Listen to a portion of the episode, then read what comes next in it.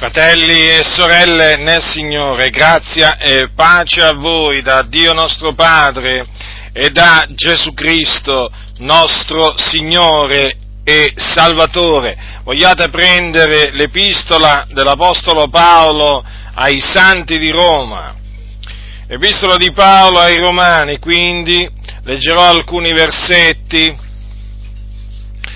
precisamente leggerò il versetto 17 e il versetto 18 dell'ultimo capitolo di Romani, quindi capitolo 16. Così dice l'Apostolo Paolo, già perché benché morto, egli parla ancora. La parola di Dio è vivente ed efficace, non passa. Col passare del tempo la parola di Dio rimane ferma, rimane stabile. E dunque facciamo bene a prestare attenzione in ogni tempo, in ogni circostanza a quello che dice la parola di Dio. Ecco quello che ha detto lo Spirito di Dio tramite l'Apostolo Paolo.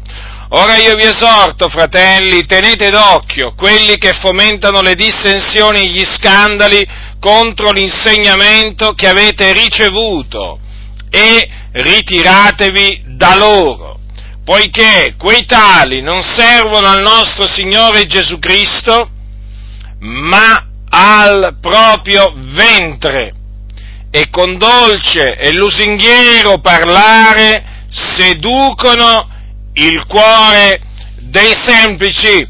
Vi stavo dicendo appunto prima, faremo bene a prestare attenzione a quello che sta scritto, perché quello che sta scritto in tutta questa epistola vale per tutti noi oggi. Sì, ancora a distanza di tutto questo tempo, queste parole vanno prese alla lettera, così come sono scritte, e così come le presero sicuramente i santi di Roma. E c'è bisogno di ribadire quello che ha detto con queste parole l'Apostolo Paolo. C'è bisogno, estremamente bisogno, in questi giorni così difficili per la Chiesa di Dio a livello mondiale, perché si sono infiltrati in mezzo alla Chiesa di Dio un grande numero, dico un grande numero veramente,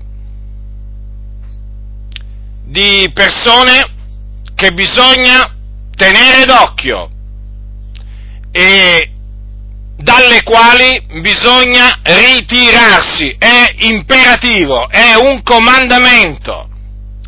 E badate bene che qui oramai si parla di pastori e predicatori in grandissimo numero, ma proprio in grandissimo numero sotto naturalmente le bandiere delle svariate denominazioni. Quindi è chiaro che questo discorso non è che va applicato solamente all'ambiente pentecostale, ma anche all'ambiente riformato, all'ambiente valdese, all'ambiente battista, delle chiese dei fratelli e così via. Quindi è chiaro che queste parole riguardano tutti i figlioli, sono rivolte a tutti i figlioli di Dio, a prescindere dove, dove si trovano, in quale denominazione si trovano. Quindi tutti devono prestare attenzione a quello che dice l'Apostolo Paolo. È chiaro, io mi soffermerò in particolare sull'ambiente pentecostale, su quello quindi che sta avvenendo nelle chiese pentecostali, nelle denominazioni pentecostali. Ora, l'Apostolo Paolo comanda ai santi di tenere d'occhio alcune persone e descrive in maniera molto chiara il comportamento di queste persone. Quindi non ci si può sbagliare, non c'è possibilità di sbagliare, fratelli, perché le indicazioni sono estremamente chiare. Chi sono queste persone che dobbiamo tenere d'occhio? Sono coloro che fomentano le dissensioni e gli scandali contro l'insegnamento che abbiamo ricevuto o che avete ricevuto. Allora, cominciamo col dire questo. L'insegnamento che avete ricevuto è quello apostolico, cioè l'insegnamento degli apostoli, che è contenuto appunto nelle epistole degli apostoli. Questo è l'insegnamento che avete ricevuto. Ora, ci sono molti predicatori, pastori, o comunque sia che anche che non sono pastori ma che si danno altri titoli, come per esempio quello di apostolo, evangelista, dottore, è chiaro, io dico pastori e predicatori, diciamo per, per, per comodità, però dovete sapere, è chiaro che tra questi ci sono veramente persone che si spacciano eh, diciamo, con titoli altisonanti e che praticamente si appropriano di tutti i ministeri che sono scritti nella parola, nella parola di Dio. Quindi si dicono costoro ministri, ministri di Cristo perché eh, si definiscono chi pastore, chi ehm, evangelista, chi dottore, chi profeta e chi apostolo. Ma naturalmente, in base a quello che dice la Sacra Scrittura, da costoro bisogna ritirarsi. E adesso, naturalmente, entreremo nel merito, nel merito di queste caratteristiche che hanno questi individui. Ora, costoro sono quelli che fomentano le dissensioni e gli scandali contro l'insegnamento che avete ricevuto. Dunque, provocano divisioni e creano ostacoli pietre d'intoppo in mezzo alla Chiesa e tutto ciò avviene per questa ragione, perché costoro insegnano cose perverse per trarre i discepoli del Signore dietro a loro. Da questo quindi si spiega il fatto che provocano divisioni e scandali, perché da cose perverse non possono che nascere, sorgere divisioni e scandali, pietre d'intoppo, che poi gli scandali sono pietre d'intoppo, perché fanno sviare, fanno naturalmente fanno allontanare le persone dalla fede, dalla verità. Ora, costoro provocano dunque le divisioni e hanno un comportamento indegno. Vi ho detto che provocano le divisioni perché insegnano cose perverse. Dunque, se sono cose perverse, non sono cose diritte. Gli apostoli insegnavano dirittamente costoro invece insegnano cose perverse. E di fatti vedete che qui dice contro l'insegnamento che avete ricevuto, perché le cose perverse si oppongono all'insegnamento che avete ricevuto. Ora come si fa a stabilire se qualcuno insegna una cosa perversa, semplice, bisogna andare a verificare quello che insegna alla luce della Sacra Scrittura, dell'insegnamento degli Apostoli. Se contrasta l'insegnamento degli Apostoli è una perversità. E dato che è una perversità, significa che chi la insegna vuole creare divisione, vuole portare, trascinare dietro a sé dei credenti. Questo deve essere ben chiaro, fratelli. Dunque coloro che provocano le divisioni non sono coloro che si attengono all'insegnamento degli apostoli, ma bensì coloro che rifiutano l'insegnamento degli apostoli e che lo contrastano. Perché dico questo? Perché nel corso degli anni, anzi dei decenni, si è diffusa questa idea in mezzo alle chiese che nel momento in cui qualcuno confuta una falsa dottrina insegnata in mezzo alle chiese evangeliche, ecco questa persona crea divisione. Non è così, perché la divisione la crea la menzogna e certamente non la verità. È chiaro questo, perché quando la Bibbia parla degli empi che si sono insinuati, intrusi fra noi, che cosa dice di costoro? Eh? Dice che provocano, come dice appunto Giuda, dice così, costoro sono quelli che provocano le divisioni, gente sensuale che non ha lo spirito. Quindi non è gente spirituale, ma è gente sensuale, cioè gente che cammina secondo i desideri della carne. E se è gente che cammina secondo i desideri della carne vuol dire che è gente che è di ostacolo all'insegnamento che avete ricevuto. Lo voglio dire con estrema chiarezza questo perché oramai siamo stanchi di sentire dire, eh, ah, voi provocate divisioni in questa maniera, non siamo noi che stiamo provocando divisioni. Le divisioni le hanno creati, le hanno create i vostri predecessori o i vostri pastori contemporanei e tuttora le stanno creando, perché hanno insegnato e insegnano cose perverse. Dunque, costoro insegnano cose perverse per tirare dietro a sé i discepoli del Signore e hanno una condotta scandalosa che è d'intoppo alla fratellanza.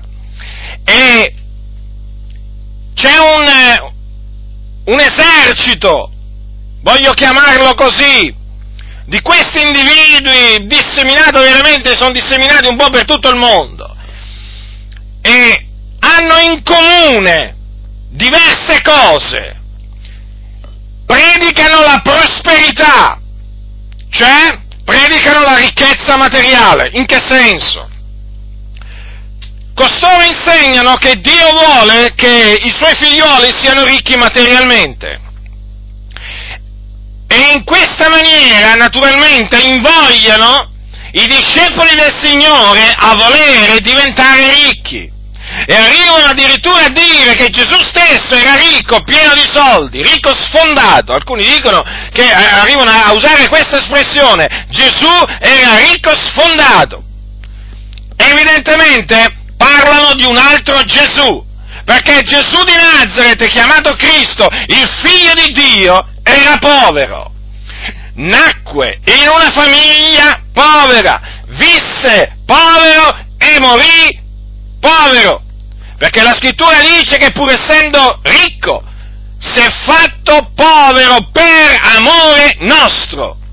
Dunque, Gesù Cristo era povero, infatti non aveva un luogo dove posare il capo, non vestiva abiti magnifici, non abitava nei palazzi dei re, non aveva nemmeno con sé eh, il denaro per pagare appunto la tassa che ogni israelita doveva pagare per il mantenimento del culto, tanto che mandò Pietro al mare. Eh? Vi ricordate appunto a fare che cosa? A gettare, a gettare l'amo, a gettare l'amo e eh, eh, aprire la bocca al pesce poi che avrebbe, eh, che avrebbe preso, no? quando infatti vi ricordate cosa gli disse, per non scandalizzarli vattene al mare, getta l'amo e prendi il primo pesce che verrà su e apertagli la bocca troverai una, uno statere, prendilo e dallo loro per me e per te. Ora, vi, so, vi sembrano parole queste di qualcuno che era ricco sfondato? Eh? Lo ripeto, vi sembrano parole queste di qualcuno che era ricco, sfondato? A me non mi pare. Gesù non aveva un luogo dove posare il capo, ve lo voglio ricordare. Quando entrò in Gerusalemme, eh, entrò montato sopra un puledro d'asino, che non era il suo, e aveva dei padroni, ma non, lui non era il padrone di, quel, di, quel, di, quell'asinello su cui Gesù entrò in Gerusalemme. Quindi, giusto un po' per, per farvi rendere conto che costoro insegnano cose perverse e gli apostoli hanno seguito le orme di Gesù perché gli apostoli erano poveri. Pietro disse dell'argento e dell'oro io non ne ho, disse appunto al, al, allo zoppo al, al Tempio, zoppo che poi lui guarì naturalmente nel nome di Gesù. E gli apostoli, l'apostolo Paolo e i suoi collaboratori erano poveri. Infatti che cosa dirà poi l'apostolo Paolo eh, ai, ai santi di Corinto, gli dirà così, gli dirà, poveri eppure arricchenti molti. Ora, non sono sufficienti queste parole per appunto mostrare che costoro che insegnano queste cose insegnano cose perverse, per tirare dietro i discepoli e quindi costoro provocano divisioni in mezzo alla Chiesa. Sono i, pres- i predicatori della prosperità che abbondano in America, in Africa, in Europa, in tutti i continenti ormai, in Australia, ormai anche in Cina, ormai dove andate andate, in Russia. Questo veleno, questo diciamo, eh, questo insegnamento falso, perverso, si è diffuso a macchia d'olio in tutto il mondo. E in Italia, naturalmente, pure in Italia ci sono i campioni, eh, i campioni di questa, di questa falsità. E voglio dire un'altra cosa a tale proposito. Badate bene che quando questo insegnamento non viene, diciamo, rivol- trasmesso eh, chiaramente o, o, o, o, esplicitamente, viene trasmesso implicitamente. Cioè, cosa voglio dire? Ti fanno capire praticamente questo, che tu devi diventare ricco, perché la ricchezza è sinonimo di benedizione divina e quindi ti invogliano a diventare ricco. È un insegnamento perverso pure questo, è subdolo però, però praticamente si propone la stessa cosa, fare, eh, divent- voler far diventare i credenti ricchi amanti del denaro e quindi farli sviare dalla fede, perché la Bibbia dice che quelli che vogliono arricchire cadono in tentazione, in laccio, in molte insensate funeste concupiscenze che affondano gli uomini nella distruzione e nella perdizione. Poiché l'amore del denaro è radice di ogni sorta di mali, alcuni che vi si sono dati si sono sviati dalla fede e si sono trafitti di molti dolori. Vedete dunque che cercare di instillare nella mente del credente eh, la voglia di diventare ricco è peccato e naturalmente coloro che cadono vittima di questo insegnamento si sviano, si sviano, perché questo dice la sacra, la sacra scrittura. La Bibbia comanda ai discepoli del Signore di essere contenti di quello che hanno. Siate contenti delle cose che avete, non amate il denaro. Il Signore ha detto io non ti lascerò, non ti abbandonerò. E quindi, come diceva Davide, io sono stato giovane, sono diventato vecchio, ma non ho visto il giusto abbandonato nella sua progenie accattare il pane. Siate contenti delle cose che avete, non date retta eh, a questi impostori che vogliono farvi credere eh, che appunto voi dovete diventare ricchi per poter dare una buona testimonianza. Già, c'è pure questo discorso. Eh? Perché loro dicono, eh, il Signore che fa? Lo onori con una, una volta si diceva una 500, vabbè ci sono ancora le 500, si può dire, sono rare però ci sono, eh? Praticamente eh, per 500 si intende proprio una macchina, una macchina umile, no? Ah, oggi si arrivi al culto in 500! Fratello, che ti è successo? Come che mi è successo? C'è la 500. E che è una colpa avere la 500? Perché oramai chiaramente eh, fuori dal locale di culto si deve assistere alla sfilata di macchine, non solo alla sfilata di moda poi, naturalmente, ma anche alla sfilata di macchine. Se un credente arriva al locale di culto con una 500, lo guardano storto e pensano che la benedizione di Dio non sia nella sua vita, mentre se arriva uno con la Ferrari eh, o con una macchina di grossa cilindrata tutta luccicante, eh, Ah, dicono, oh, il Signore ti ha benedetto, fratello, come ti ha benedetto? E invece, e invece bisogna dire che è proprio il contrario che quelle sono persone sviate nella maggior parte dei casi. Non voglio dire sempre, ma vi posso assicurare che di sviati che si recano a locali di culto in Ferrari o in macchine di grossa cilindrata ce ne sono molte. Mentre ci sono uomini integri che si recano a locali di culto con macchine modeste eh, e sono sani nella fede, fermi nella fede. Invece gli sviati dalla fede arrivano veramente in macchine di grossa cilindrata. E sono quelli che non si degnano di dare un, un, un passaggio alla vedova o all'orfano o al povero, al povero, quando mai? No, far entrare il povero nella macchina, no, che magari la sporca, la sporca, aia, se la sporca, mi potrebbe sporcare la macchina, quel fratello povero, eh? Come si fa a capire se è un fratello povero in questa comunità? Basta che non ha la, la cravatta e già lo guardano strano, già lo guardano strano, non ha la cravatta. Fratelli nel Signore, ascoltatemi, in queste comunità hanno abbandonato la parola di Dio, l'hanno abbandonata, l'hanno ricettata, perché in queste comunità se tu insegni la modestia, se tu insegni l'umiltà e se tu pratichi la modestia e pratichi l'umiltà, vieni preso per una persona che non è benedetta da Dio, mentre invece se ti arricchisci, se vuoi arricchire, se sei un ricco sfondato, naturalmente perché hai rubato agli operai il loro salario, perché hai rubato allo Stato le tasse che gli dovevi dare, eh? o gliene date meno di quelle che gli dovevi dare, allora sei un uomo benedetto da Dio. La benedizione è nella sua vita, dicono. Eh già, ma la benedizione di Dio è nella vita dei ladri, nella vita dei delinquenti. Ecco che cosa stanno facendo in queste comunità in questa maniera. Altezzosi, arroganti, superbi.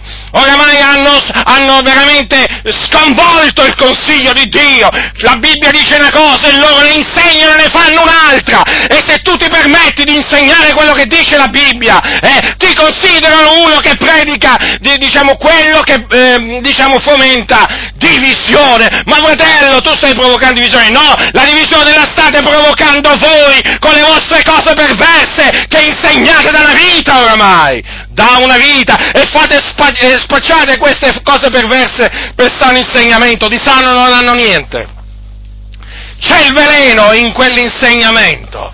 Ecco in queste comunità, queste comunità come si sono ridotte. E lo ripeto, lo ripeto, sono più le comunità che te lo fanno capire che devi diventare ricco eh, di quelle che invece ti dicono che devi diventare ricco.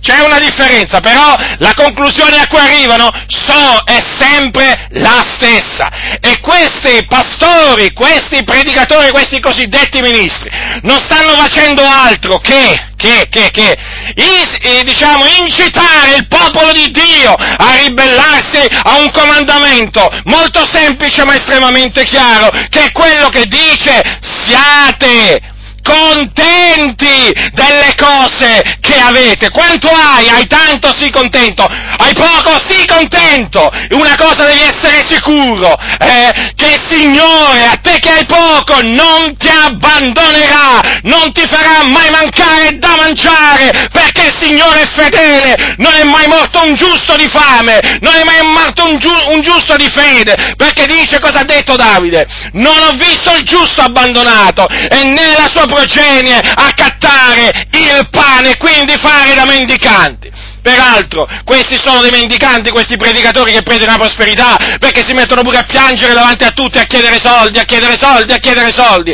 Hanno così tanta fede, eh, dicono in Dio, vogliono far credere che hanno tanta fede in Dio, che stanno continuamente a chiedere soldi alle chiese. Mm? Eh già, avete notato? Avete notato? Hanno una ricetta per risolvere tutti i problemi finanziari di tutte le chiese. Ogni tanto però qualcuno di questi va in bancarotta, va in bancarotta, eh? Alcuni di questi impostori sono andati proprio in bancarotta, sono falliti, eh? Sono falliti, ma perché questo è un messaggio, quello della prosperità, che ha Dio contro, Dio è contro questo messaggio diabolico che ha fatto veramente sviare tante anime in mezzo alla Chiesa, perché è di ostacolo questo messaggio è di ostacolo alla santificazione, è di ostacolo, di intoppo ai santi. Perché? Perché li fa cadere in tentazione.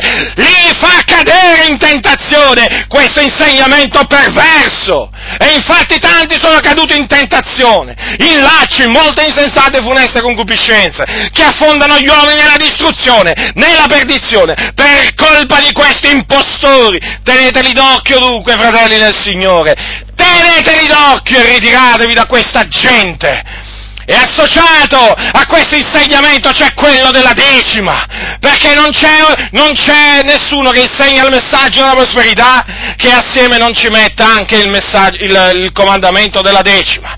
Qual è il comandamento della decima? Loro lo prendono dalla, dalla, legge di Mosè, è un comandamento scritto nella legge di Mosè, il Signore comandò al popolo di Israele di, di pagare la decima, la decima eh, al, delle loro entrate, naturalmente sia eh, eh entrate diciamo di frutta, sia entrate di, eh, di animali, eh, eh ai Leviti, hm?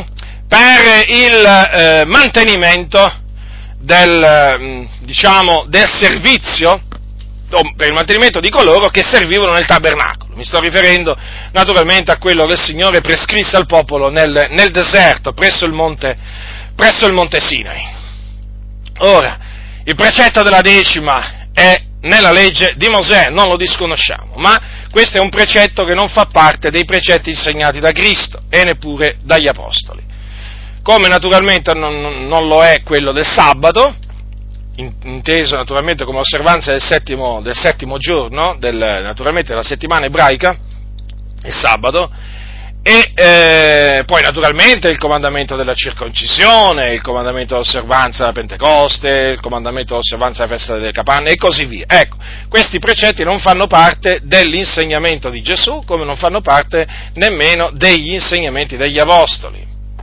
Questo naturalmente deve essere chiaro, eh, fratelli nel Signore, perché altrimenti noi ci saremmo attenuti, ci saremmo attenuti scrupolosamente anche a questi comandamenti. L'Apostolo Paolo, che era l'Apostolo dei Gentili, fu costituito da Dio apostolo dei gentili, dovete sapere, non insegnò la decima, non insegnò a osservare il sabato, non insegnò a osservare la festa della Pentecoste e così via. Ecco, quello significa naturalmente chi, chi insegna queste cose, eh, diciamo, insegna alla fratellanza a giudaizzare, a giudaizzare o, o, meglio, insegna i, i gentili a giudaizzare. Apost- l'Apostolo Paolo non insegnava i gentili a giudaizzare, eh, trasmetteva loro il sano insegnamento, ma di cui non faceva parte la decima, no, non faceva parte, anche perché anche perché, come ha detto l'Apostolo Paolo, non, eh, non, siamo più sotto la legge, ma sotto la grazia. Sotto la grazia vige la legge della libertà, vige la legge di Cristo, che dice date e vi sarà dato.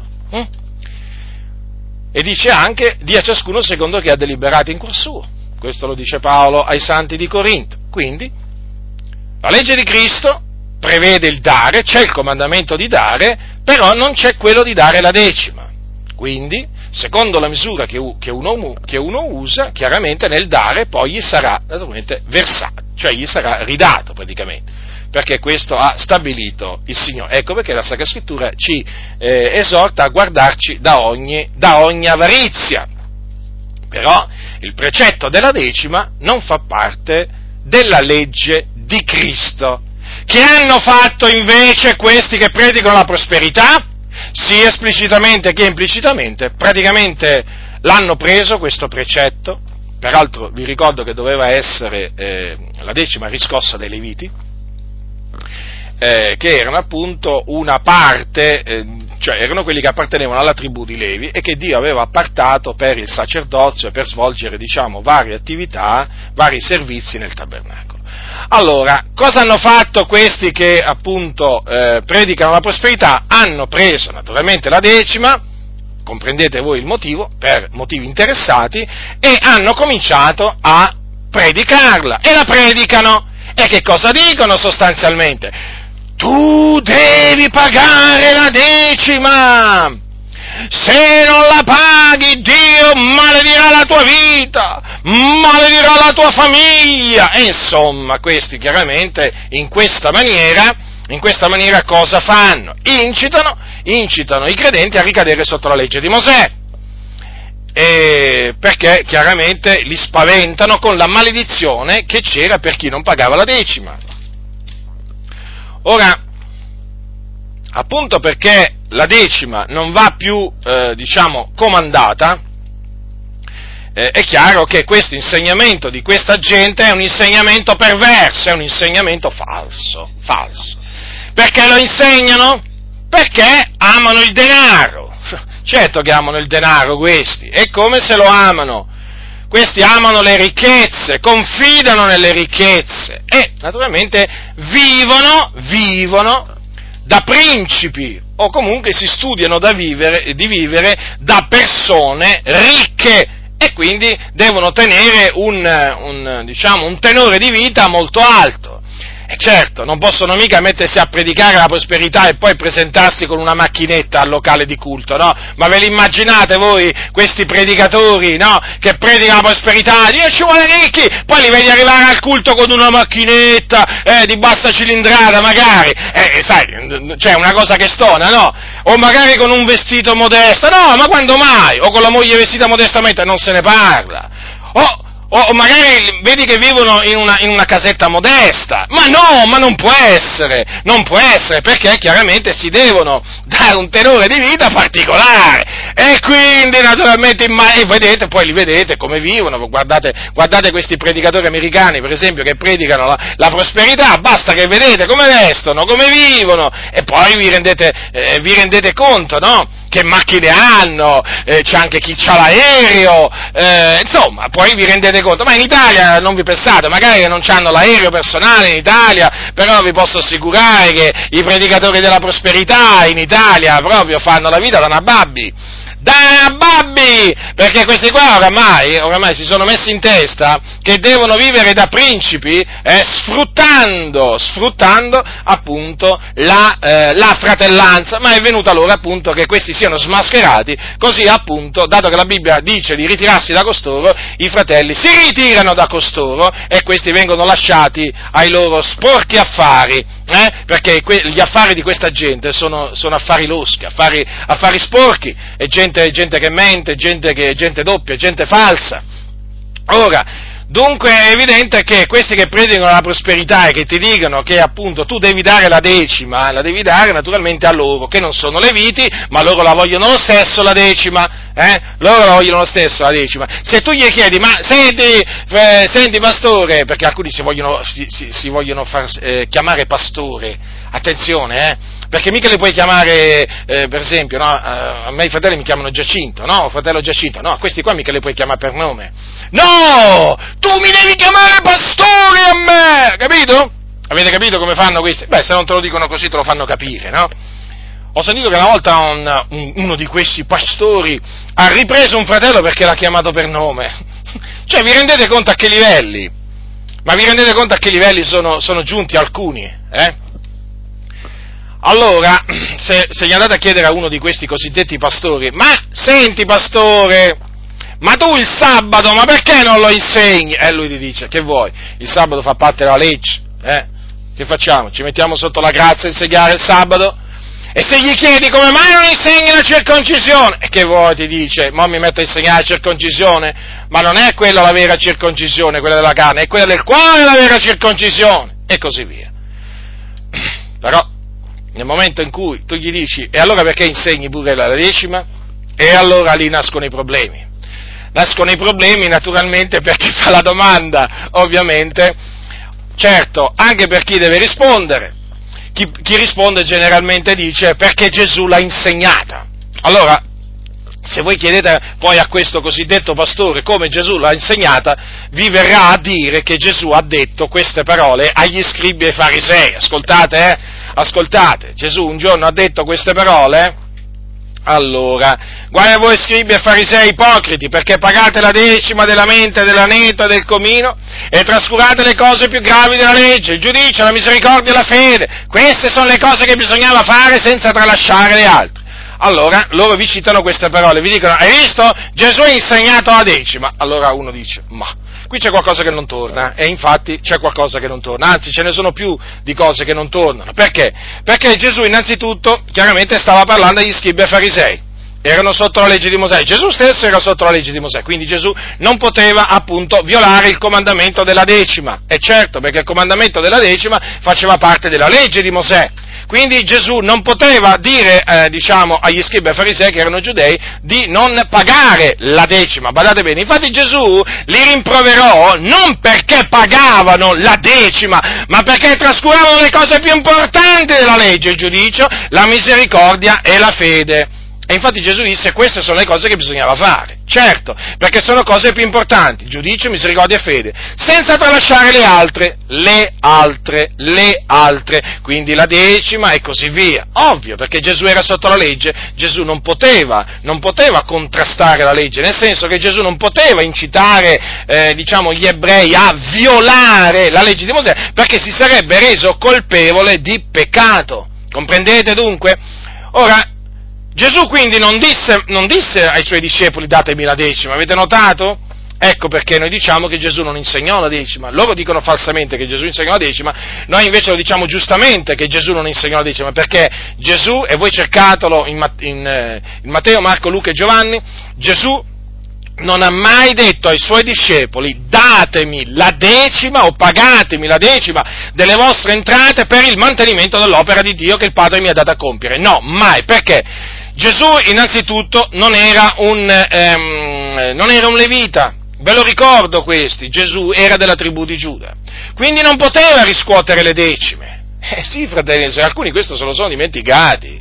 Se lo sono dimenticati, poi vedete ci dicono che noi provochiamo le divisioni. Chi le provoca le divisioni? Chi le provoca le divisioni se non quelli che dicono che Gesù insegnava la decima, facendo capire con questo che Gesù riscuoteva le decime eh, dei, dei, dei, dei suoi discepoli. Non è assolutamente vero. Non è assolutamente vero. Perché Gesù non poteva riscuotere le decime essendo, essendo della tribù di Giuda e non un levita. E poi Gesù non esercitava un servizio nel Tempio, Gesù esercitava un altro servizio. Vedete dunque, fratelli del Signore, questi che predicano la prosperità e eh, insegnano veramente cose perverse, in questa maniera traggono i credenti dietro a loro stessi. Cosa bisogna fare da costoro? Dovete ritirarvi, fratelli, dovete ritirarvi, non dovete pensarci nemmeno due volte. Eh? Una volta basta. Perché? Perché questo è quello che dice la Sacra Scrittura. Ritiratevi da loro. Poi vedete, questi che predicano appunto la prosperità materiale, eh? Chiaramente sono degli operatori di scandali perché poi si scopre che hanno rubato, insomma, sapete fratelli del Signore, poi quando si va contro, contro l'insegnamento degli apostoli, poi si pagano le conseguenze, eh? Chiaro, sono di scandalo, sono di scandalo perché poi non solo hanno una vita sfarzosa, una vita, eh, diciamo, vergognosa, eh? poi si vanno a divertire e così via. È chiaro, in questa maniera sono, sono, sono di scandalo, e come? Sono di intoppo ai fratelli, ma poi ci sono anche quelli che sono stati in carcere sì, che sono stati arrestati per, appunto, per ragioni sempre che hanno a che fare con, con, il denaro, perché a quei livelli chiaramente circola molto, molto denaro. Questi chiaramente sono dei servi di Mammona, non servono Cristo, d'altronde l'Apostolo Paolo lo dice, sono amanti del denaro. Lo ripeto, sono amanti del denaro e di fatti parlano spesso di denaro, avete notato? Eh? perché stanno continuamente a chiedere, a chiedere, a chiedere, a chiedere soldi. I mendicanti, eh? i mendicanti! Quanto era differente Gesù, quanto erano differenti gli apostoli, quanto fratelli nel Signore. Ecco, vedete, vedete chi, so, chi, è dunque il problema oggi nelle chiese, in queste chiese corrotte? Sono quelli che vogliono seguire le orme di Gesù, quelli che vogliono seguire le orme degli apostoli, loro sono il problema.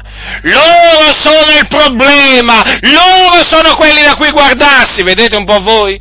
Eh? Avete compreso dunque? Avete compreso dunque, eh, diciamo, come si spiega questa avversione, questo disprezzo nei nostri confronti, questo odio, questo odio, perché di odio dobbiamo parlare, quanto a me io non odio i miei nemici, anche quelli che mi stanno continuamente a diffamare, a denigrare, a schernire, io non li odio, Dio è testimone, ma però noi veramente vediamo che in loro manca l'amore di Dio. Certo, c'è l'amore per il denaro, come fa a esserci l'amore, l'amore, di Dio?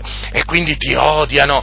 Ti odiano perché proclami quello che sta scritto. Non dovrebbero essere contenti i cristiani? Certo che i cristiani veri sono contenti quando tu proclami ciò che è scritto, ma ci sono anche i falsi cristiani in mezzo alla Chiesa, eh? non ve lo dimenticate, eh, che anche al tempo degli apostoli c'erano i falsi fratelli, mica tutti quelli che si dicono fratelli sono son veri fratelli. Eh.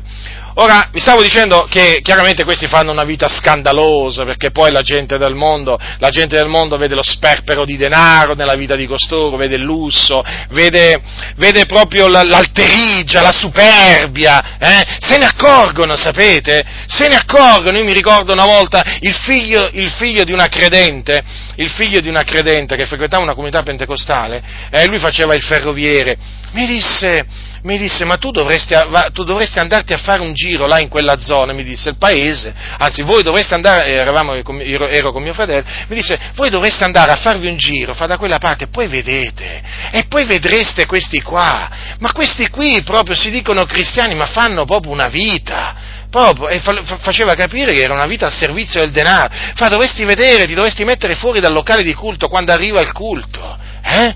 Questi che arrivano sempre con la cravatta, questo lo aggiungo io, naturalmente, perché lì senza cravatta non ci puoi andare al culto, eh?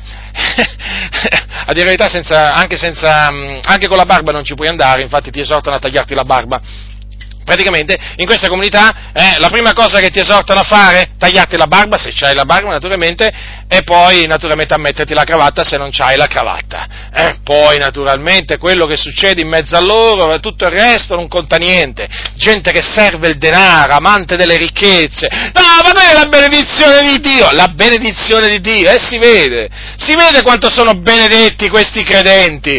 Ma come sono benedetti? Perché uno dice, ma se sono veramente benedetti da Dio, beh sicuramente sono spirituali, no?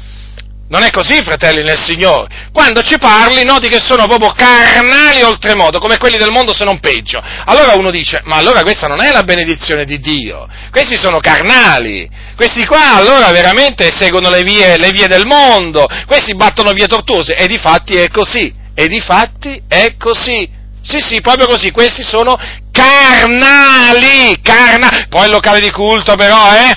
Al locale di culto poi li vedete tutti in ordine, tutti in ordine. Ah, sì, ci sono certi locali di culto dove ancora si mantengono in ordine, bisogna dire questo, però è quando, eh, li dovete vedere fuori dal locale di culto voi certuni.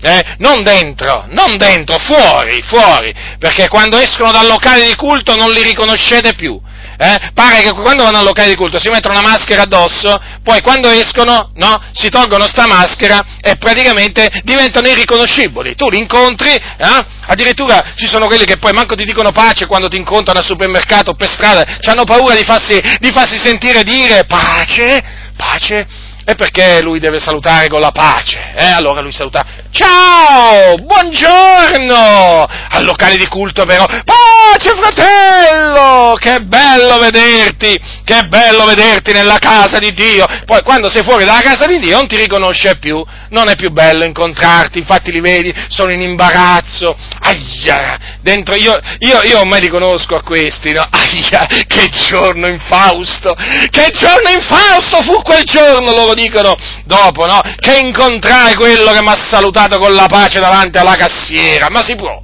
Ma si può, ma mi ha detto pace davanti alla cassiera, eh? o davanti al capo, come adesso come gli vado a spiegare sto discorso della pace, del saluto della pace, perché questi sono degli ipocriti, sono degli ipocriti. Poi non t'azzardare a cominciare a parlare del Signore per strada o in un negozio, no, no, perché questo veramente aggraverebbe la situazione all'inverosimile. E vaglielo a spiegare poi al vicino come mai si parla del Signore per strada No, no, no, no, no, assolutamente. Si parla del più del meno, come si suol dire, come quelli del mondo. Allora voi mi direte, ma dov'è tutta questa benedizione? Ma non c'è, ma non c'è! È un inganno! Vi stanno ingannando! D'altronde, che cosa dice la Sacra Scrittura? Nella loro cupidigia vi sfrutteranno con parole finte! Sì, sì, questi sono i cosiddetti unti di Dio, che stanno a predicarvi sempre sulla decima, sulla prosperità, ogni tanto vi parlano pure di Zaccheo, di Bartimeo, della Samaritana, però sempre nell'ottica appunto di intrattenere il popolo, di farlo sentire a suo agio, eh, per poi naturalmente chiedergli il denaro, perché prima ti tranquillizzano, no? Chiaramente, eh, voglio dire, prima ti addormentano, ovvio, no? Prima ti addormentano e poi ti spillano i soldi, ingresso, ingresso gratuito, eh? Ingresso libero, c'è scritto fuori, eh? sempre.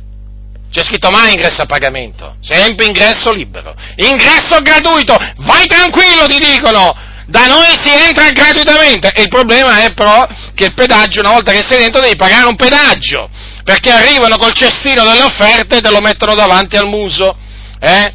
E te lo mettono davanti al muso! E a questi non gli interessa proprio niente, te lo fanno passare pure due volte, pure tre volte in alcuni locali di culto. Ma fratello, non è biblico passare col cestino dell'offerta, ma che mi interessa a me che non è biblico? Qui si fa così, eh? Non lo sapevi che qui si fa così? Là c'è la porta, hai capito? Là c'è la porta, se non ti sta bene. Certo, ma non gli interessa, non gli interessa sentir dire che Gesù non faceva passare il cestino dell'offerta, e se no questi qua come farebbero a arricchirsi? Gli apostoli nemmeno facevano passare il cestino delle offerte, no, non gli interessa niente, è come se la Bibbia, è come se metà Bibbia, ma che dico metà, 70-80% della Bibbia non contasse più niente, è come se non esistesse. Mm? Allora vi stavo dicendo che appunto questi che questi che predicano in questa maniera, eh, chiaramente ha, ha, hanno un amore per il mondo, hanno un amore per il mondo e incitano, e incitano la fratellanza ad amare il mondo, perché loro sono poi amanti della vita, eh? fanno la dolce vita, così è chiamata, no? È una vita miserabile però, fratelli. È una vita miserabile quella che fanno costoro, dietro i divertimenti, questi proprio si conformano proprio alle concupiscenze del mondo, come se niente fosse. Loro proprio amano il mondo, c'è proprio dentro di loro un amore sviscerato per il mondo, le sue concupiscenze. Eh? Qualcuno dirà, ma non c'è scritto nella Bibbia da qualche parte che non bisogna amare il mondo? Sì, c'è scritto, ma per loro non c'è scritto. La Bibbia dice non amate il mondo, né le cose che sono nel mondo. Eh? Ma loro non gli interessa quello che sta scritto nella Bibbia. A loro quello che gli interessa è quello che sta scritto nei loro manuali. Hm?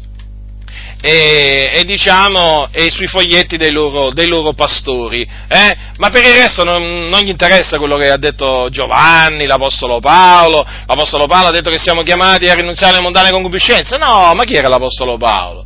Ti, ti, dicono, ma no, ma quelle sono cose per quel tempo, non sono più per oggi, e quindi vedete, chiaramente questi predicatori, è chiaro, perché poi sono, è, una, è una conseguenza questa, no? non possono non amare il mondo, eh, appunto, e infatti amano amano la mondanità e quindi amano conformarsi al mondo, in tutto e per tutto, nel vestire, in tutto, in tutto, fratelli del Signore. Infatti sono persone che seguono la moda, non si fanno mancare niente di tutto quello che c'è di nuovo nel mondo, proprio eh, sono tali e quali a quelli, a quelli del mondo.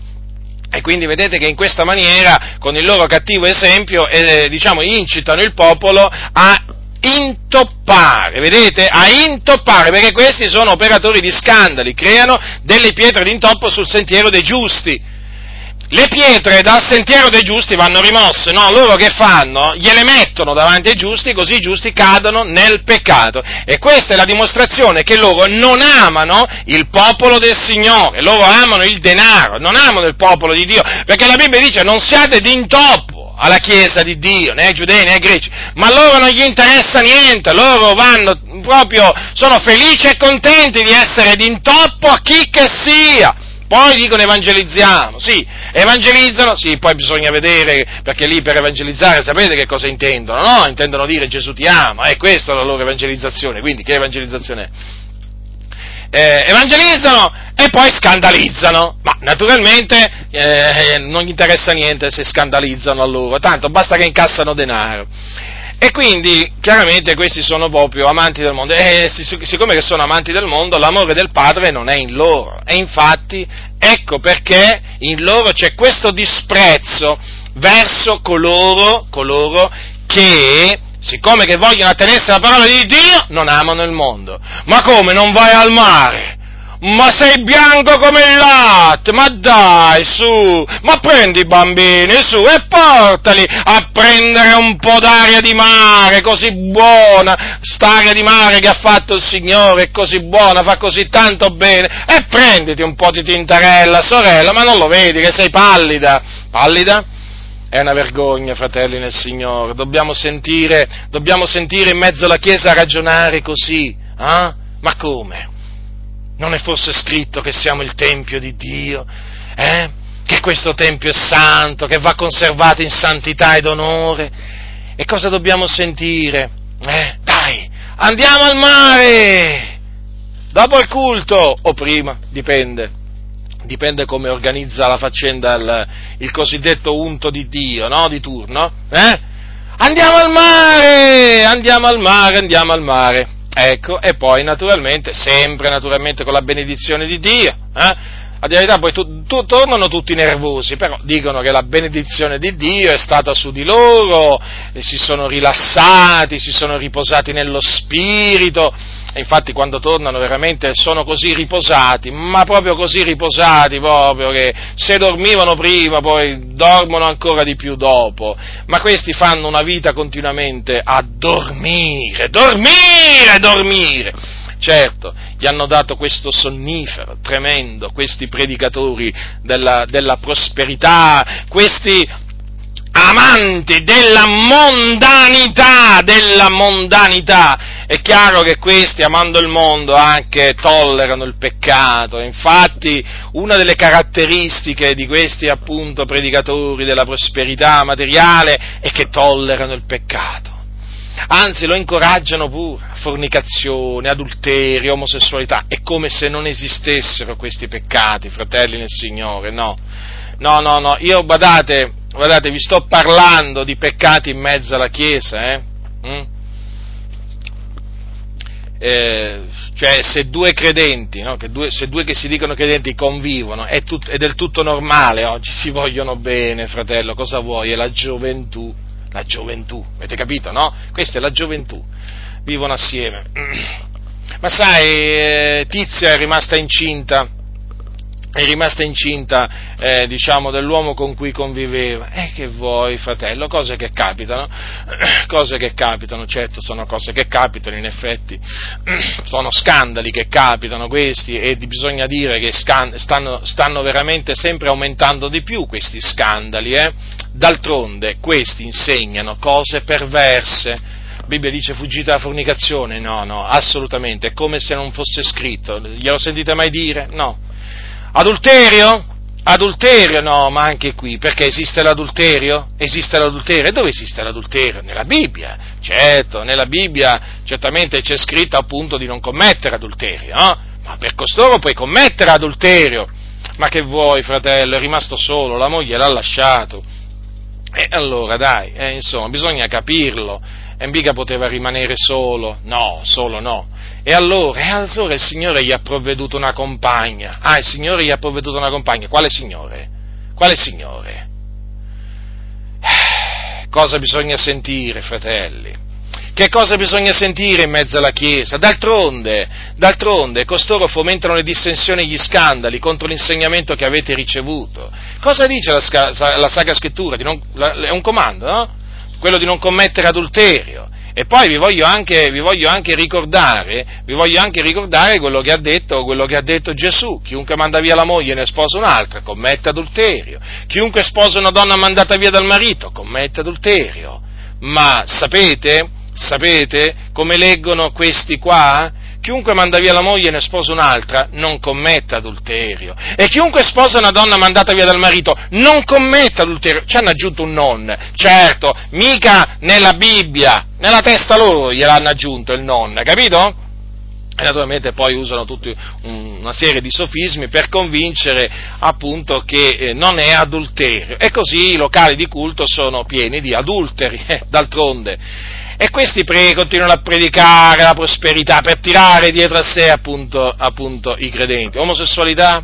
Perché esiste l'omosessualità ancora? Ma, a dire la verità, a me sembra che l'omosessualità non esiste più nelle chiese. Perché nessuno parla contro l'omosessualità, nessuno predica contro l'omosessualità, nessuno mette in guardia dall'omosessualità, nessuno dice che gli omosessuali commettono una cosa in abominio a Dio, nessuno dice dal pulpito che gli omosessuali vanno all'inferno. Questo significa che l'omosessualità non esiste. non esiste. Nella Bibbia certamente ci sono, ci sono, delle parole di forte condanna dell'omosessualità, c'è, c'è, una messa in guardia sicuramente, però naturalmente eh, costoro, costoro, che insegnano cose perverse, eh, per loro la, l'omosessualità praticamente è, come la possono definire? Una pagliuzza? Sì, è una pagliuzza, perché poi a dire la verità stiamo sempre a guardare queste pagliuzze noi. E dai, basta, ti dicono, di guardare queste pagliuzze negli occhi degli altri, mentre voi avete la trave nell'occhio. Ho capito, a me se non concesso che io ho una trave nell'occhio, ma mi, ma mi, dovreste aiutare a toglierla via questa trave, una volta per tutte. Perché è possibile mai che pure l'omosessualità è diventata una pagliuzza? Eh? Ma manco questa pagliuzza ci permettete di tirare via? Eh? Nemmeno questa pagliuzza, cosiddetta pagliuzza! Vergognatevi! Siete delle vipere. Gesù così. Se Gesù fosse qui oggi, vi chiamerebbe vipere se Giovanni Battista fosse in vita, eh, vi chiamerebbe razza di serpenti. Sì, sì, proprio a voi, con la targhetta di pastore, che siete usciti dalla scuola biblica, di quello o di quell'altro istituto, pentecostale, valdese, riformato, vi chiamerebbe così, razza di vipere, perché siete appunto della razza delle vipere. Ecco che cosa appunto dobbiamo sentire, come dobbiamo sentire ragionare in mezzo alle chiese, che cosa dobbiamo sentire dire in mezzo alle chiese da cosiddetti unti. Ah beh, alcuni, alcuni diciamo praticamente arrivano a dire, beh ma noi l'omosessualità, voglio dire, mica la condividiamo, eh, mica la condividiamo, però la rispettiamo. La, l'omosessualità va rispettata, infatti voi sapete bene che ci sono molti che praticamente quando la Chiesa Voldese ha eh, diciamo, deciso di benedire le coppie omosessuali, eh, che tutto il mondo è venuto a saperlo, eh, ci sono molti che hanno detto vabbè, ma noi mica abbiamo condiviso la decisione, la decisione del Sino Valdese, però la rispettiamo perché va rispettata la decisione del Sino Valdese, eh? quella sì va rispettata, va rispettata la decisione di questi loro cari fratelli, eh? Che appunto hanno preso una decisione anche sofferta, poverini, io me li immagino là quanto hanno sofferto per prendere questa decisione, oh veramente, bisogna pure capirli, sapete, questi qua ti fanno, ti fanno, ti fa, cercano anche poi di stillarti pure compassione per questi qua che hanno preso questa decisione sofferta, Oh, ma ti rendi conto? Questi hanno deciso di benedire le coppie omosessuali, il prossimo sa- passo sarà quello di, di sposarli. Oh, bisogna capirli, no? Voglio dire, ma mettiti a posto tu, al posto loro, ti dicono. E mica è facile, sai. Certo, mica è facile dire sì, eh, a Natale abominazione. Mm? No, no, non è facile. Eh? Il fatto è che dovevano prendere un'altra decisione, hanno preso quella sbagliata. Eh? Dovevano prendere la decisione di condannare la benedizione delle coppie gay, di cacciare via tutti quelli che si dicono cristiani ma sono omosessuali dalle chiese, ma i valdesi non cacciano via nemmeno, ne, ma io credo che i valdesi ormai non caccerebbero via nemmeno quelli che si danno alla bestialità. Guardate cosa vi dico, guardate che cosa vi dico, ma io credo che non cacceranno via nemmeno i pedofili accertati. Ma, ma, ma, pensa un po', ma questi qua oramai, che cos'è peccato per i valdesi? Vabbè, ma questo discorso oramai non è che vale solo per i valdesi, ormai vale anche per le chiese pentecostali. Il peccato è come se non esistesse! Non sentite predicazioni contro il peccato, contro i peccati, appunto, naturalmente, mm, nominandoli peccati, eh? Nominandoli peccati e naturalmente nominando anche quelli che commettono determinati peccati peccati o questi peccati, ma perché questi hanno la mente al denaro. Questi qua devono arraffare più denaro possibile, nel più breve tempo possibile, perché devono costruire il loro tempio, il loro tempio che assomiglia sempre più a un tempio massonico, eh? con qualche triangolo, con qualche stella a cinque punte, arriverà il giorno che ci metteranno pure la squadra del compasso, eh, inviteranno magari anche i massoni di qualche bella loggia eh, lì vicino a loro, eh, dei loro fratelli massoni, eh, tanto possono, possono appartenere sia, sia, alle chiese che alla loggia, inviteranno pure, pure appunto i loro fratelli col grembiulino, eh, eh, appunto, magari gli faranno fare qualche funzione nel locale di culto, ma è già successo in altri posti, quindi voglio dire, ma di che cosa ci si deve, ci si deve oramai meravigliare, ma mo ci si deve meravigliare del bene che fanno le chiese, delle cose giuste quando le fanno, o quando le dicono, perché oramai qui stiamo assistendo ad abominazioni dopo abominazioni, questi insegnano cose perverse, cose perverse, ma poi, voglio dire, ma se questi tollerano la fornicazione, l'adulterio, poi l'omosessualità, gli omosessuali, fornicatori e adulteri, ma poi naturalmente Cioè non potete pretendere che questi insegnano il velo. Il velo! Ma cos'è il velo? La barzelletta! No, il velo è un comandamento. È un comandamento che è scritto nella Bibbia. Infatti dice l'Apostolo Paolo che la donna deve, a motivo degli angeli, avere sul capo un segno dell'autorità da cui dipende. Questo segno è il velo. Infatti la donna, quando prega o profetizza, deve velarsi il capo. No, è per quel tempo quello, fratello. Beh, certo, ci mancherebbe, anche, eh, voglio dire, se, se, se era per quel tempo non commettere fornicazione, o per esempio, eh, diciamo, non commettere, diciamo, non avere relazioni carnali con, con, un altro uomo, dico, voglio dire, vuoi che il velo non sia, non sia relegato ai giorni degli apostoli? Eh? Ma era per quel tempo. Ornamento esteriore della donna? Ma non se ne parla nemmeno, dai, siamo nel 2013, ci vieni adesso a dire, eh, tu ti metti dietro il pulpito e ti metti a dire che la donna deve vestirsi con verecondia, modestia, non di trecce d'oro, di vesti sontuose. Ma veramente, ma ti rendi conto? Sì, io mi rendo conto. Io mi rendo perfettamente conto di quello che insegno, eh? Invece voi, razza di vipere, eh? perché ve l'ho detto, fate parte della razza delle vipere, eh? voi siete persone che insegnano cose perverse contro l'insegnamento degli apostoli. Ecco, vedete, fratelli nel Signore, è chiaro, non vi potete aspettare da queste persone eh, che amano il peccato, tollerano il peccato, l'hanno fatto entrare nelle comunità, non vi potete aspettare un'opposizione, perché questi hanno in mente una parola, il denaro. Il denaro, il denaro, perché appunto questi servono il loro stomaco, l'ha detto Paolo. Ricordatevi delle parole di, dell'Apostolo Pietro, nella loro cupidigia vi sfrutteranno con parole finte. Le loro sono parole finte. Il loro cuore è esercitata la cupidigia, loro, il loro pensiero continuo è come raccogliere più denaro possibile. Eh? per costruire la loro torre di Babele, perché vogliono acquistarsi un nome. E allora dicono, eh, qui bisogna costruire più locali possibili, eh? Eh così aumenta il patrimonio della denominazione, così il, la nostra denominazione diventa più potente ancora. Eh, e ci facciamo valere poi quando andiamo a discutere col ministro o con l'assessore o con il sindaco, ci facciamo valere noi, gli diciamo a quanto, a quanto diciamo ammonta il nostro patrimonio mobiliare e gli facciamo presente eh, che cosa possediamo. Avete capito a che cosa servite voi? Ascoltatemi, questi insegnano cose perverse per sfruttarvi, per prendere i vostri soldi. È per quello che vi dovete ritirare da costoro. Smettete! Veramente, la, la Bibbia lo dice, ritiratevi da costoro. Costoro veramente, fratelli del Signore, non cercano ciò che è di Cristo, ma cercano il loro interesse. Questi sono nemici della croce di Cristo, perché non vogliono essere perseguitati. Già, perché c'è anche una, un'altra caratteristica che hanno questi. Non vogliono essere perseguitati a motivo della croce di Cristo.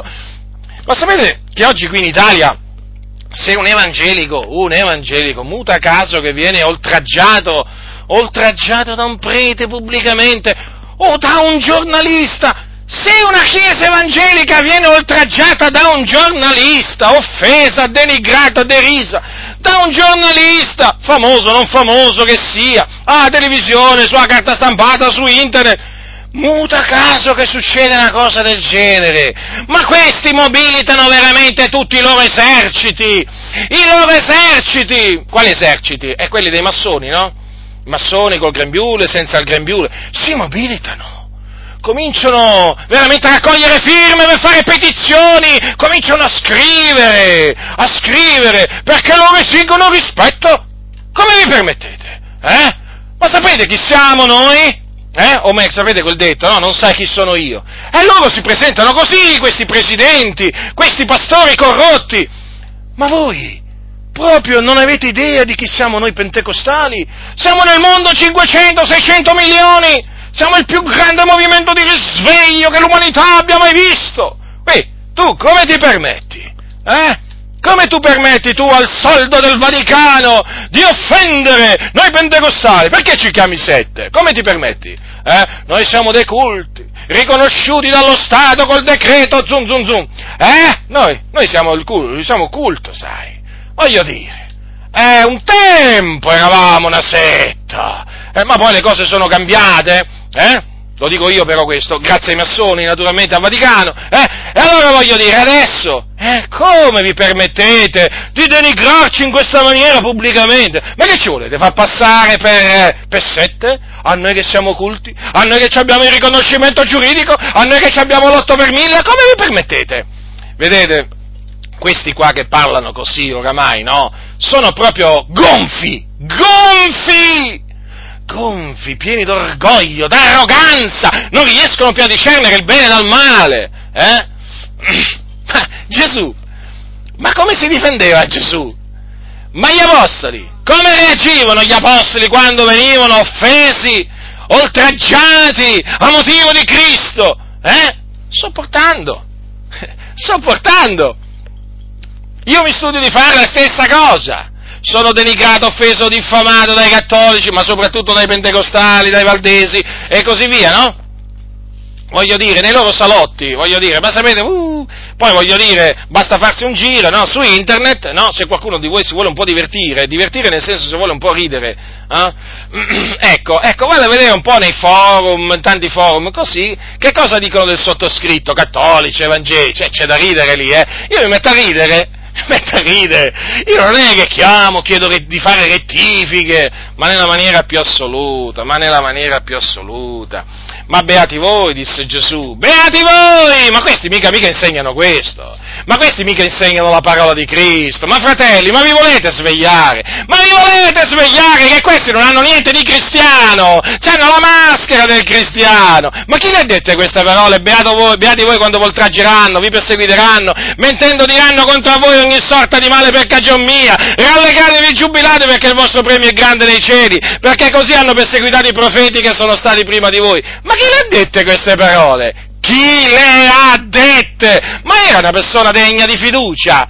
Ma era una persona che qualcosa capiva della volontà di Dio? Chi ha detto queste parole è Gesù Cristo, il figlio di Dio. E queste parole sono verità, e queste parole sono ancora valide. Quindi, fratelli, se fate parte di queste chiese, eh, di cui il cosiddetto pastore unto si lamenta, comincia, comincia a mettere il mondo sottosopra, eh, appunto scrivendo, chiedendo rettifiche, o per esempio cominciando anche magari a minacciare tra le righe, eh, a fare la voce grossa come si suol dire. Perché? Perché hanno chiamato la sua chiesa setta. Eh? Andatevene, andatevene, perché un vero servo del Signore, quando riceve oltraggio a motivo di Cristo, leva le mani al cielo e dice, Signore, ti ringrazio che mi hai dato veramente questa grazia di soffrire, di soffrire per te, grazie Signore, che mi hai reputato degno di essere vituperato per quel nome glorioso, benedetto, che è esaltato in eterno sanno che è il nome di Gesù Cristo e invece questi non vogliono essere perseguitati a motivo di Cristo, a motivo della croce e infatti, e infatti si alleano con i poteri forti perché appunto dicono noi esigiamo rispetto dalla Chiesa Cattolica Romana, come si permette la Chiesa Cattolica Romana? Come, come si permette? Si è sempre permessa ma si è sempre permessa, vipere, non avete capito niente! Eh? Già, certo, voi rispettate la Chiesa Cattolica Romana, perché non vi azzardate a confutarla, non vi azzardate a chiamarla setta, la Chiesa Cattolica Romana è una delle più grandi sette che esiste al mondo, sapete? Eh? Non lo sapete questo? La Chiesa Cattolica Romana, a livello diciamo di coloro che si dicono cristiani, si professano cristiani, è la più grande setta in assoluto. In assoluto. Il capo di questa setta si, si fa addirittura chiamare vicario di Cristo, il, vescovo il, vescovo della Chiesa universale. Questa è una vera e propria setta, eh? che appunto infatti il capo esige obbedienza assoluta. Eh? Il magistero, l'unico interprete della parola di Dio, eh, esige eh, assoluta, assoluta obbedienza. E chi appunto si ribella al magistero di questa setta eh, è un eretico. Hm? Quindi Certo, voi mica la chiamate setta. No, no. Religione tradizionale.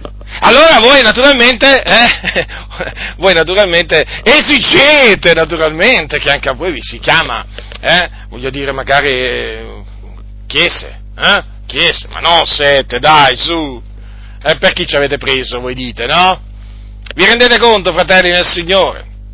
Ma qui si potrebbe allungare il discorso. E sono sempre loro, sono sempre loro che si dicono unti di Dio, ma non predicano da parte di Dio, non conoscono la voce di Dio.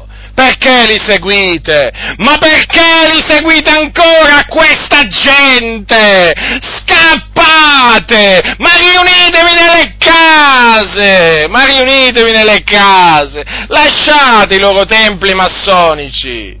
Eh, lasciate questi templi con le colonne, con i triangoli, con le stelle, coi tri, co, co, insomma, voglio dire, lasciateli, lasciateli, smettete di andarci, fratelli, è tempo perso, ma non avete capito che questi non servono Cristo, non stanno servendo Gesù questi, perché insegnano cose perverse, insegnano il contrario di quello che insegnava Gesù, eh, ma voglio dire, ma prendete la Bibbia, io non dico che dovete leggere i miei scritti, i miei libri, che alcuni non chiamano manco libri, voglio dire, ma prendete la Bibbia, leggete questo libro, questa biblioteca fatta di 66 libri, leggetela, investigatela ed accettate quello che sta scritto e poi vedrete che non sentirete più la voglia.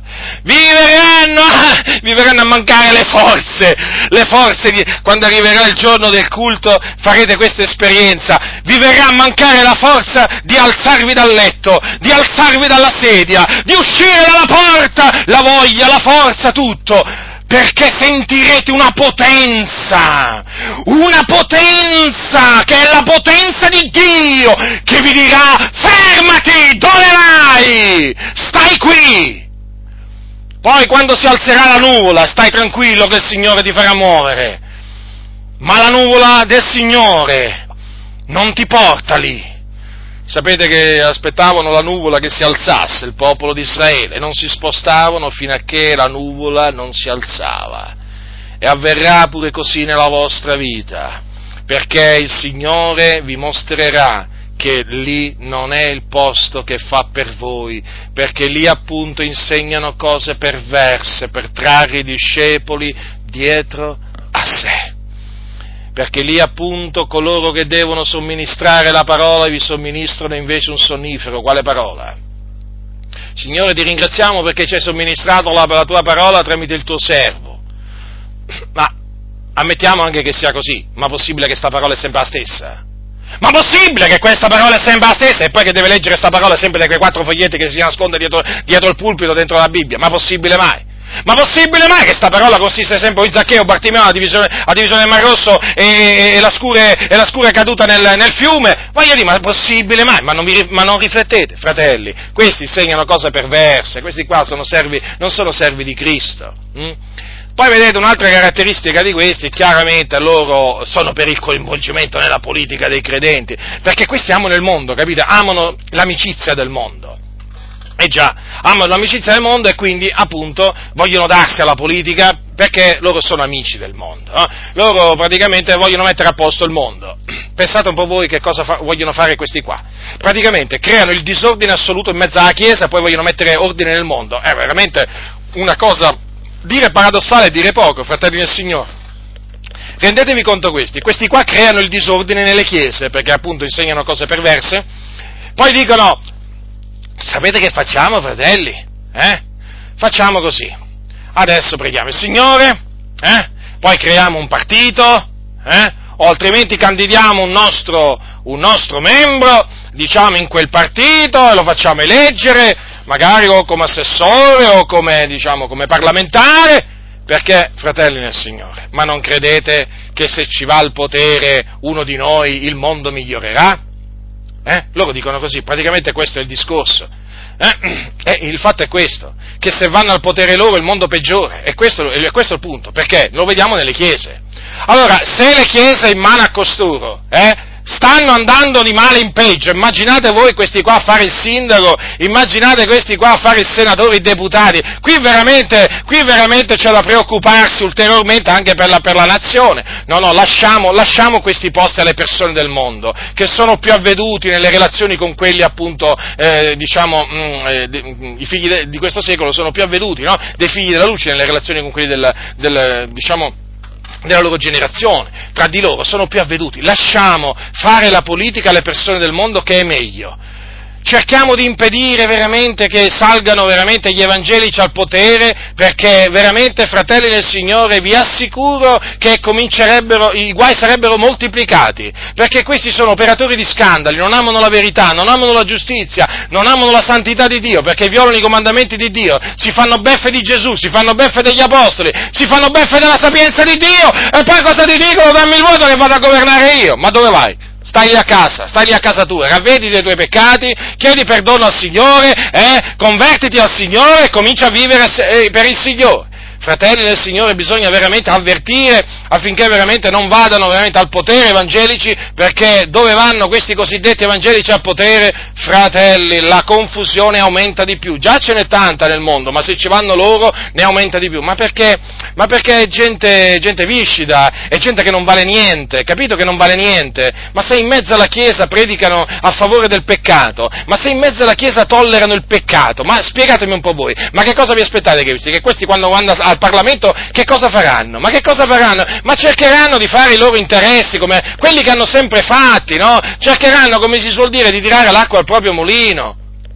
Fratelli, qui il discorso sarebbe, sarebbe molto, molto, più lungo. Comunque, che dice la Sacra Scrittura? Certo, la Sacra Scrittura vieta alla Chiesa di farsi coinvolgere nella politica, perché l'Apostolo Paolo ha detto che uno che va alla guerra, dice così, uno che va alla guerra non si paccia delle faccende della vita, e ciò a fin di piacere a colui che l'ha arruolato.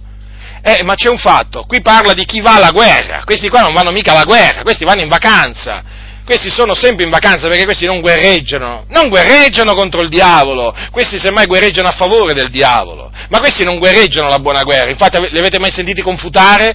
Li avete mai sentiti contrastare pubblicamente eh, la malvagità? Li avete mai sentiti testimoniare delle opere del mondo che sono malvagie? Mai? Perché mai? Eh, non giudicare, ti dicono. Loro, loro te lo dicono, non giudicare, e poi vogliono andare a governare. A fare che cosa? Eh? A fare ancora più soldi, o, fra, o, far avere più soldi ancora alla loro denominazione. Questo è il loro scopo. Eh? O forse vogliono andare al potere per perseguitare noi. Già, c'è anche questa eventualità, fratelli del Signore, che mica è una cosa remota, eh? mi viene da sorridere perché è sempre stato così, no? Praticamente cercano appunto di salire al potere questi, questi corrotti, no? Per poi chiaramente usare il braccio secolare eh, contro i fondamentalisti, contro i, fondament- i fanatici, no? I, tale- I talebani evangelici, voi sapete così ci chiamano. Ora, Naturalmente per costoro è ovvio, no? questi amano il mondo, sono uno con il mondo, chiaramente il, il, il, regno, di Dio, il regno di Dio è di questo mondo, eh, le cose stanno così. Ma Gesù ha detto un giorno queste parole che eh, il mio regno non è di questo mondo. Pensate, Gesù, il re dei re, il signore dei signori, nei giorni della sua carne disse il mio regno non è di questo mondo, però senti parlare questi, in effetti pare che il regno di, del Signore sia di questo mondo. E infatti loro lo vogliono instaurare sulla terra, anzi vogliono che il mondo migliori, stanno facendo di tutto per far migliorare il mondo, infatti con loro sta peggiorando il mondo, eh, ma perché ormai sono sale insipido, fratelli e sorelle, vale, gente che non vale niente proprio, è come il sale insipido che perde il sapore, a che serve? A nulla, se non essere calpestato dagli uomini, questo dice la scrittura, questi hanno perso il sapore, li senti parlare, sembrano quelli del mondo, li senti ragionare, sembrano quelli del mondo, li senti parlare, sembrano quelli del mondo, eh? Anzi, talvolta parlano meglio certi cattolici romani, questo lo devo dire, veramente. Naturalmente lo so che nessuno, mi può, nessuno può adesso dire che sono filocattolico, però devo dire le cose, devo parlare obiettivamente. Ci sono certi preti che devo dire, eh, eh, parlano su determinate cose, eh, parlo cose specifiche, ma in una maniera così franca, che proprio veramente a livello evangelico, proprio in queste comunità qui, dove insegnano cose perverse, certe cose non le senti, cose giuste, eh? attenzione. Eh sì, perché quando uno dice una cosa giusta, mica puoi dire che è una cosa sbagliata, eh? Capito? Vabbè, questi qua lo dicono, no? Quando sentono le cose sbagliate dicono che sono giuste, quando sentono le cose giuste dicono che, che diciamo, sono sbagliate. Però vi posso dire veramente che ci sono certi preti che su determinate cose, no? Determinate cose alcuni, eh, devo dire che dicono delle cose sensate, giuste, eh? a differenza appunto di questi cosiddetti unti di Dio, che veramente sentirgli dire una cosa sensata veramente diventa una rarità. La cosa triste, fratelli del Signore, è che questi, guardate, la realtà è questa, la realtà triste è questa, che questi non predicano, non predicano la santificazione, non danno l'esempio di santità e non esertano a santità. E il popolo si corrompe, e il popolo si corrompe, è ovvio, è ovvio. Poi, naturalmente, loro vanno, vanno, di male in peggio perché sono destinati ad andare di male in peggio e quindi ci aggiungono pure il, il, l'andare in politica, l'andare in politica. E poi, naturalmente, non solamente, poi anche mettersi con la Chiesa Cattolica Romana per fare unione, no? L'unione fa la forza, loro dicono, allora se si mettono con la Chiesa Cattolica Romana, ecco perché esigono, esigono rispetto, no? Perché loro vogliono mettersi con la Chiesa Cattolica Romana, capite? Però sapete cos'è? È che la Chiesa Cattolica Romana non li vuole. Adesso sta succedendo questo, ci sono certi pentecostali eh, che vogliono proprio unirsi alla Chiesa Cattolica, però la Chiesa Cattolica li diffida di loro, allora li tiene un po', capito? li tiene un po' così, un po' lontani, no? Capite com- come sta la faccenda adesso? Che adesso veramente i pentecostali ormai si sentono sempre più attirati alla Chiesa Cattolica Romana, ma perché? Perché eh, diciamo ormai la stragrande maggioranza dei pastori predicatori pentecostali è attirato dal potere, eh? naturalmente potere temporale, potere temporale e quindi chi cercano? Cercano i potenti. E allora se c'è un potente sulla terra è cosiddetto Papa, no? E allora cosa cercano? Cercano di corteggiare il Papa cercano di corteggiarlo e praticamente come si corteggia il Papa? Eh? Non, dire, non, non, dicendo mai la verità su di lui hm? e poi naturalmente parlando bene dei cattolici romani, hm? parlando bene dei cardinali, dei preti e così via. Poi non parlare mai male degli idoli della Chiesa Cattolica Romana, quelle sono opere d'arte, eh? i cattolici ne hanno bisogno, poverini, che vuoi? Eh? Ognuno ha bisogno di queste, di queste cose, no? Voglio dire, i cattolici romani hanno bisogno di queste cose, se no come fanno? Come fanno a rivolgersi a Maria, San Gennaro eh, e così via, se non hanno appunto queste immagini? Gli vuoi togliere le immagini? Non ti permettere, eh? No, tu devi rispettare il sentimento religioso dei cattolici romani, capito? Ecco, perché loro, in effetti, praticamente, che vuoi? Loro sono sinceri quando si rivolgono alle statue, no? Sono, tu non li devi chiamare idolatri, eh? Voglio dire, come dobbiamo chiamare? Spiegatemelo voi, ditemelo voi, come dobbiamo chiamare? Andiamo nella Bibbia, vediamo un po' come si chiamano queste persone. Queste persone nella Bibbia li chiama idolatri. E quello che fanno è idolatria. Io lo dico, lo proclamo. E dico anche che vanno all'inferno se non si ravvedono. Ecco, invece loro non lo dicono, perché? Perché loro esigono rispetto alla Chiesa Cattolica Romana e quindi devono dargli rispetto. E loro pensano appunto così, no, di guadagnarsi rispetto alla Chiesa Cattolica Romana, ogni tanto vengono delusi, eh, ogni tanto prendono qualche, qualche pugno in faccia, eh, perché ogni tanto la Chiesa Cattolica Romana con qualcuno dei suoi, magari diciamo, giornalisti o preti o vescovi, eh, ogni tanto gli dà qualche sferzata a questi pentecostali, allora loro rimangono delusi. Ma come? Come dire, ma stiamo facendo di tutto per guadagnare la vostra amicizia, ma stiamo facendo di tutto per arrivare a San Pietro veramente il più veloce possibile e tu ci dai sto schiaffo in faccia. Eh, mo ci chiami pure sette. Vedete, fratelli del Signore, state attenti, perché questi qua veramente vi stanno ingannando, questi pastori, eh? vi stanno in, in, ingannando. Questi insegnano cose perverse.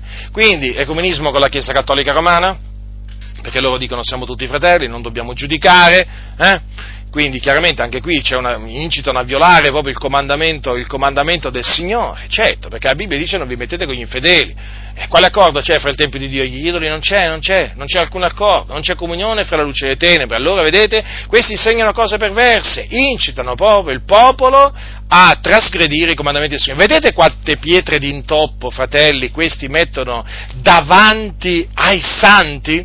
Ecco perché l'Apostolo Paolo dice dice che fomentano le dissensioni e gli scandali contro l'insegnamento che avete ricevuto, perché è un dato di fatto. Allora che cosa dice? Ritiratevi da loro. Quindi, fratelli, dovete separarvi da, da loro. È un comandamento, è un comandamento apostolico apostolico. Non importa, diciamo, che di che denominazione si tratta, di che chiesa, se appunto i pastori o il pastore rientra tra queste, diciamo, tra costoro, vi dovete ritirare, dovete separarvi da costoro, eh? perché non si può camminare con costoro, non si può. Perché? Perché se tu edifichi, loro distruggono. Quando noi ci siamo convertiti, io e mio fratello, a distanza di poco tempo, che cosa abbiamo, che cosa abbiamo appurato?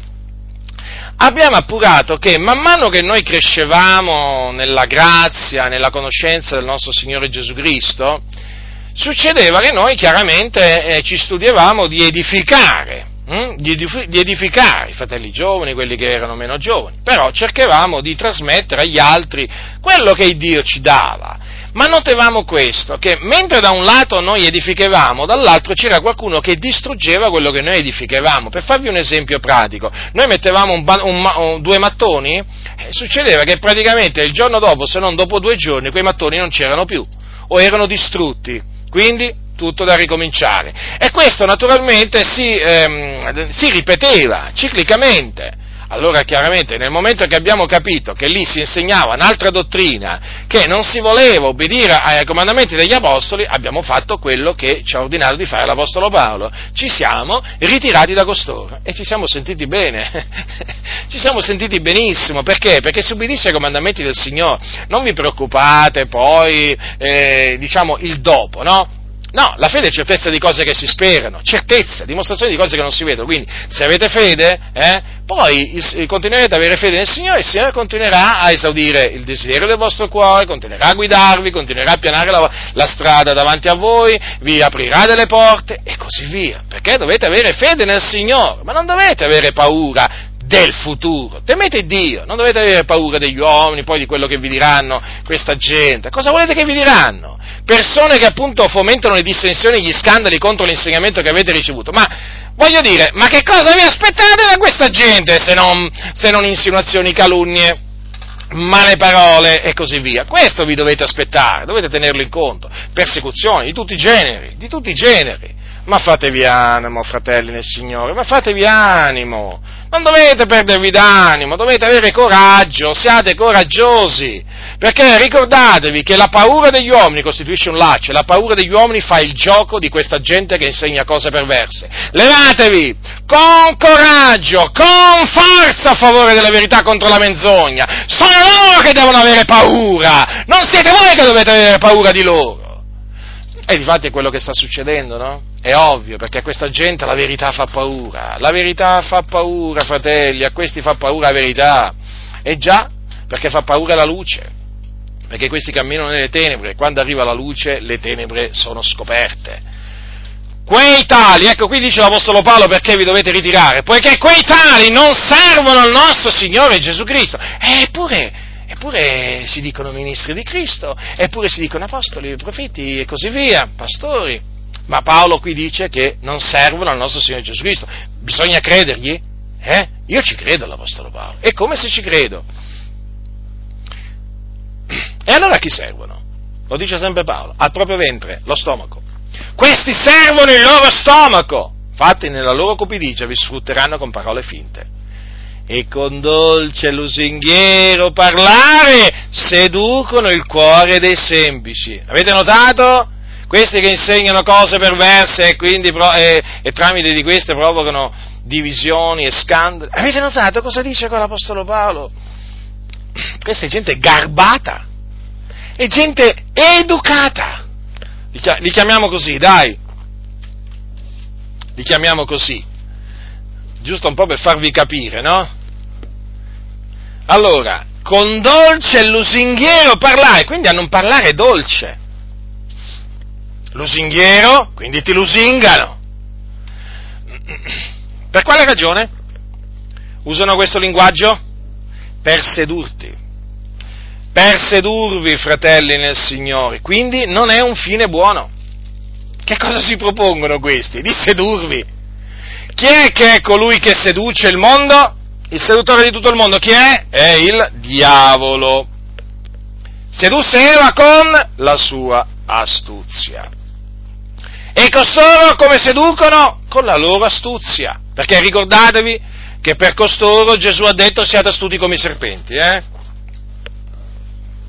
Gesù non ha detto siate avveduti come i serpenti, no, no, ha detto siate astuti.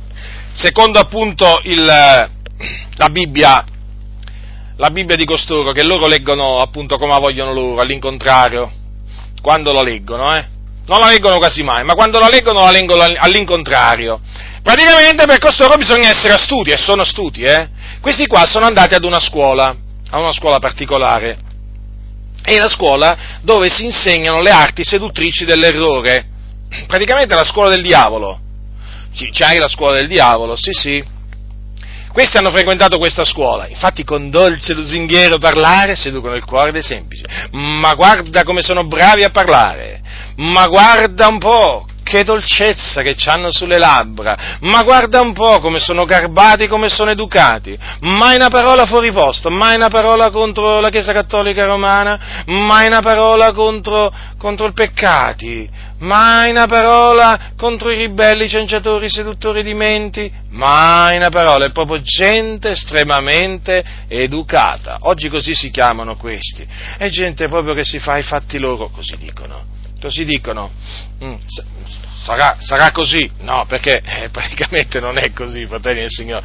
Nel momento che li conoscete in, in, privato poi vi rendete conto che questi qua proprio assolutamente sono degli ipocriti. Dolce lusinghiero parlare seducono il cuore dei semplici. Sapete che cosa ha detto l'Apostolo Pietro di questa gente? Con discorsi pomposi e vacui adescano con le concupiscenze carnali e le lascivie quelli che si erano già un poco allontanati da coloro che vivono nell'errore, promettendo loro la libertà, mentre essi stessi sono schiavi della corruzione, già che uno diventa schiavo di ciò che l'ha vinto. Ah, vi ho dimostrato che questi sono schiavi della corruzione, perché sono schiavi appunto del loro ventre, quindi della loro corruzione, non servono, non servono Cristo, non servono Cristo Gesù, questi servono Mammona. Ma notate, come sono i loro discorsi, pomposi e vacui. Quindi, tanta pompa, ma tanta vacuità, sono vuoti, sono discorsi vuoti, fratelli del Signore, sono discorsi che non dicono niente. Eh? Quando, quando, si dice, ma che ha detto quello? Non ha detto niente, è un discorso vuoto, non c'ha sostanza, non c'ha sostanza, praticamente oggi si direbbe, ma questo qui non c'ha sostanza quando parla! Paroloni, paroloni, paroloni, però stringi, stringi, stringi, ma che ha detto? Infatti quando escono dal culto, questi, dal locale di culto, questi fratelli si domandano, ma che ha detto? O che voleva dire? Non si capisce. Poi non andateglielo a chiedere perché poi si offendono. Ma come non hai capito, fratello? Eh? Come dire, io sono stato così chiaro. Eh, che chiarezza che c'hanno. Ma che chiarezza, non si capisce niente quando predicano. Fanno una confusione, un minestrone quando parlano veramente che alla fine non capisci niente. Con discorsi pomposi e vacui, quindi paroloni, eh? Paroloni, tanto che veramente alcune volte ci vuole proprio il dizionario vicino a sentirli parlare, eh? ma un buon dizionario, eh? mica quei dizionaretti piccoli della lingua italiana, no, no, qui ci vogliono proprio dizionari di quelli grossi, avete presente, no? Quelli grossi, perché questi usano dei paroloni proprio terrificanti, eh? E chi li capisce quando parlano? Sembrano degli scienziati quando parlano. Avete mai sentito uno scienziato parlare? Eh? Anche quando ho sentito parlare uno scienziato che si dice credente, poi bisogna vedere che tipo di credente è. Hm? Vabbè, comunque, ma quando parla non si capisce niente, parla un linguaggio, almeno per me, eh, chiaramente, per me è un linguaggio tutto, tutto strano, tutto, non ci capisco quasi niente. Eh? Ecco, questi predicatori, cosiddetti predicatori, quando predicano non si capisce niente, ma perché loro nemmeno capiscono quello che dicono. Eh, questo è il fatto. Eh? Ecco perché dopo, quando gli vai a chiedere cosa volevi dire, fratello, si arrabbiano, perché non te lo possono spiegare, non ci hanno capito nemmeno niente loro, capito? Cosa ti fanno a spiegare una cosa che non hanno capito loro? Adescano, vedete? Si parla sempre di adescamento, questi non sono pescatori d'uomini, questi sono adescatori, sono come le prostitute, che adescano, eh? Adescano, infatti dice in un altro posto, adescano le anime instabili, eh? quelli che sono un giorno di qua, un giorno di là, eh? quelli che si sono un po' allontanati da coloro che vivono nell'errore, li adescano. Ma come li adescano? Appunto eh, con le concupiscenze carnali, le lascivie, certo perché questi qua praticamente ti permettono di fare tutto, proprio ti incitano a divertirti, proprio sollecitano le concupiscenze carnali eh? e quindi introducono nella Chiesa lo spettacolo.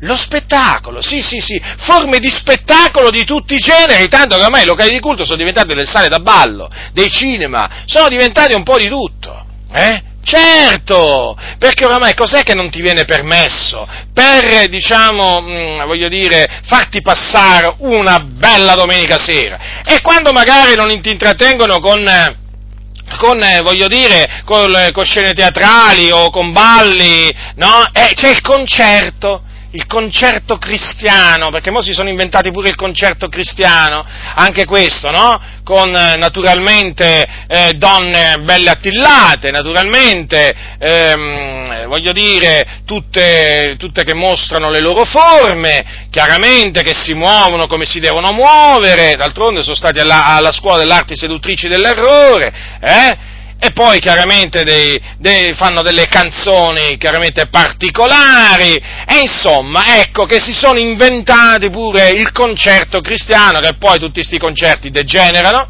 perché poi chiaramente un po' di lievito fa lievitare tutta la pasta e poi, ehm, poi arriva naturalmente arriva di tutto poi, poi arriva il rap eh? eh sì, perché poi chiaramente cominciano a dire vabbè, vabbè, ma dai, il tipo di musica mica è importante, dai, adesso oh, non mi venire a dire adesso che c'è una musica sacra e una musica profana, non mi venire a dire adesso che c'è una musica adatta per cantare i cantici al Signore, ma che sei veramente, ma tu veramente, ma tu dove vivi, ma tu, ma tu veramente sei rimasto proprio indietro, eh vedi, vedi tu, vedi tu questi come ti trattano, e quindi è arrivato il rap, no? È arrivato il rap, è arrivato la musica disco, mm, è arrivato il Gangnam Style, avete visto? È arrivato nelle comunità, lo fanno entrare dalla porta e poi i giovani si scatenano nelle comunità, no? Appena esce que- o, o, la prima moda che esce, la, o meglio, la successiva moda che esce, ecco là subito la comunità si adatta, no?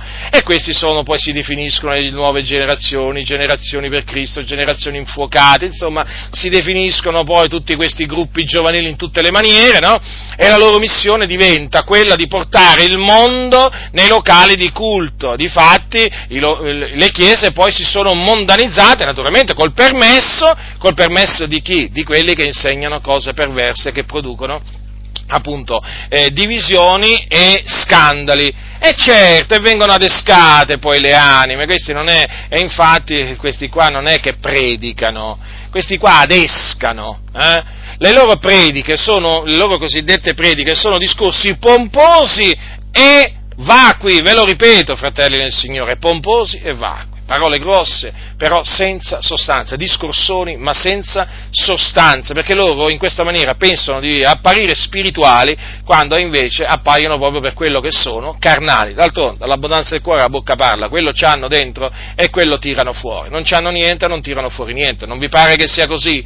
Gesù ha detto dall'abbondanza del cuore la bocca parla, questi sono vuoti, sono vuoti, fratelli nel Signore, veramente, nuvole senza acqua, nuvole senza acqua.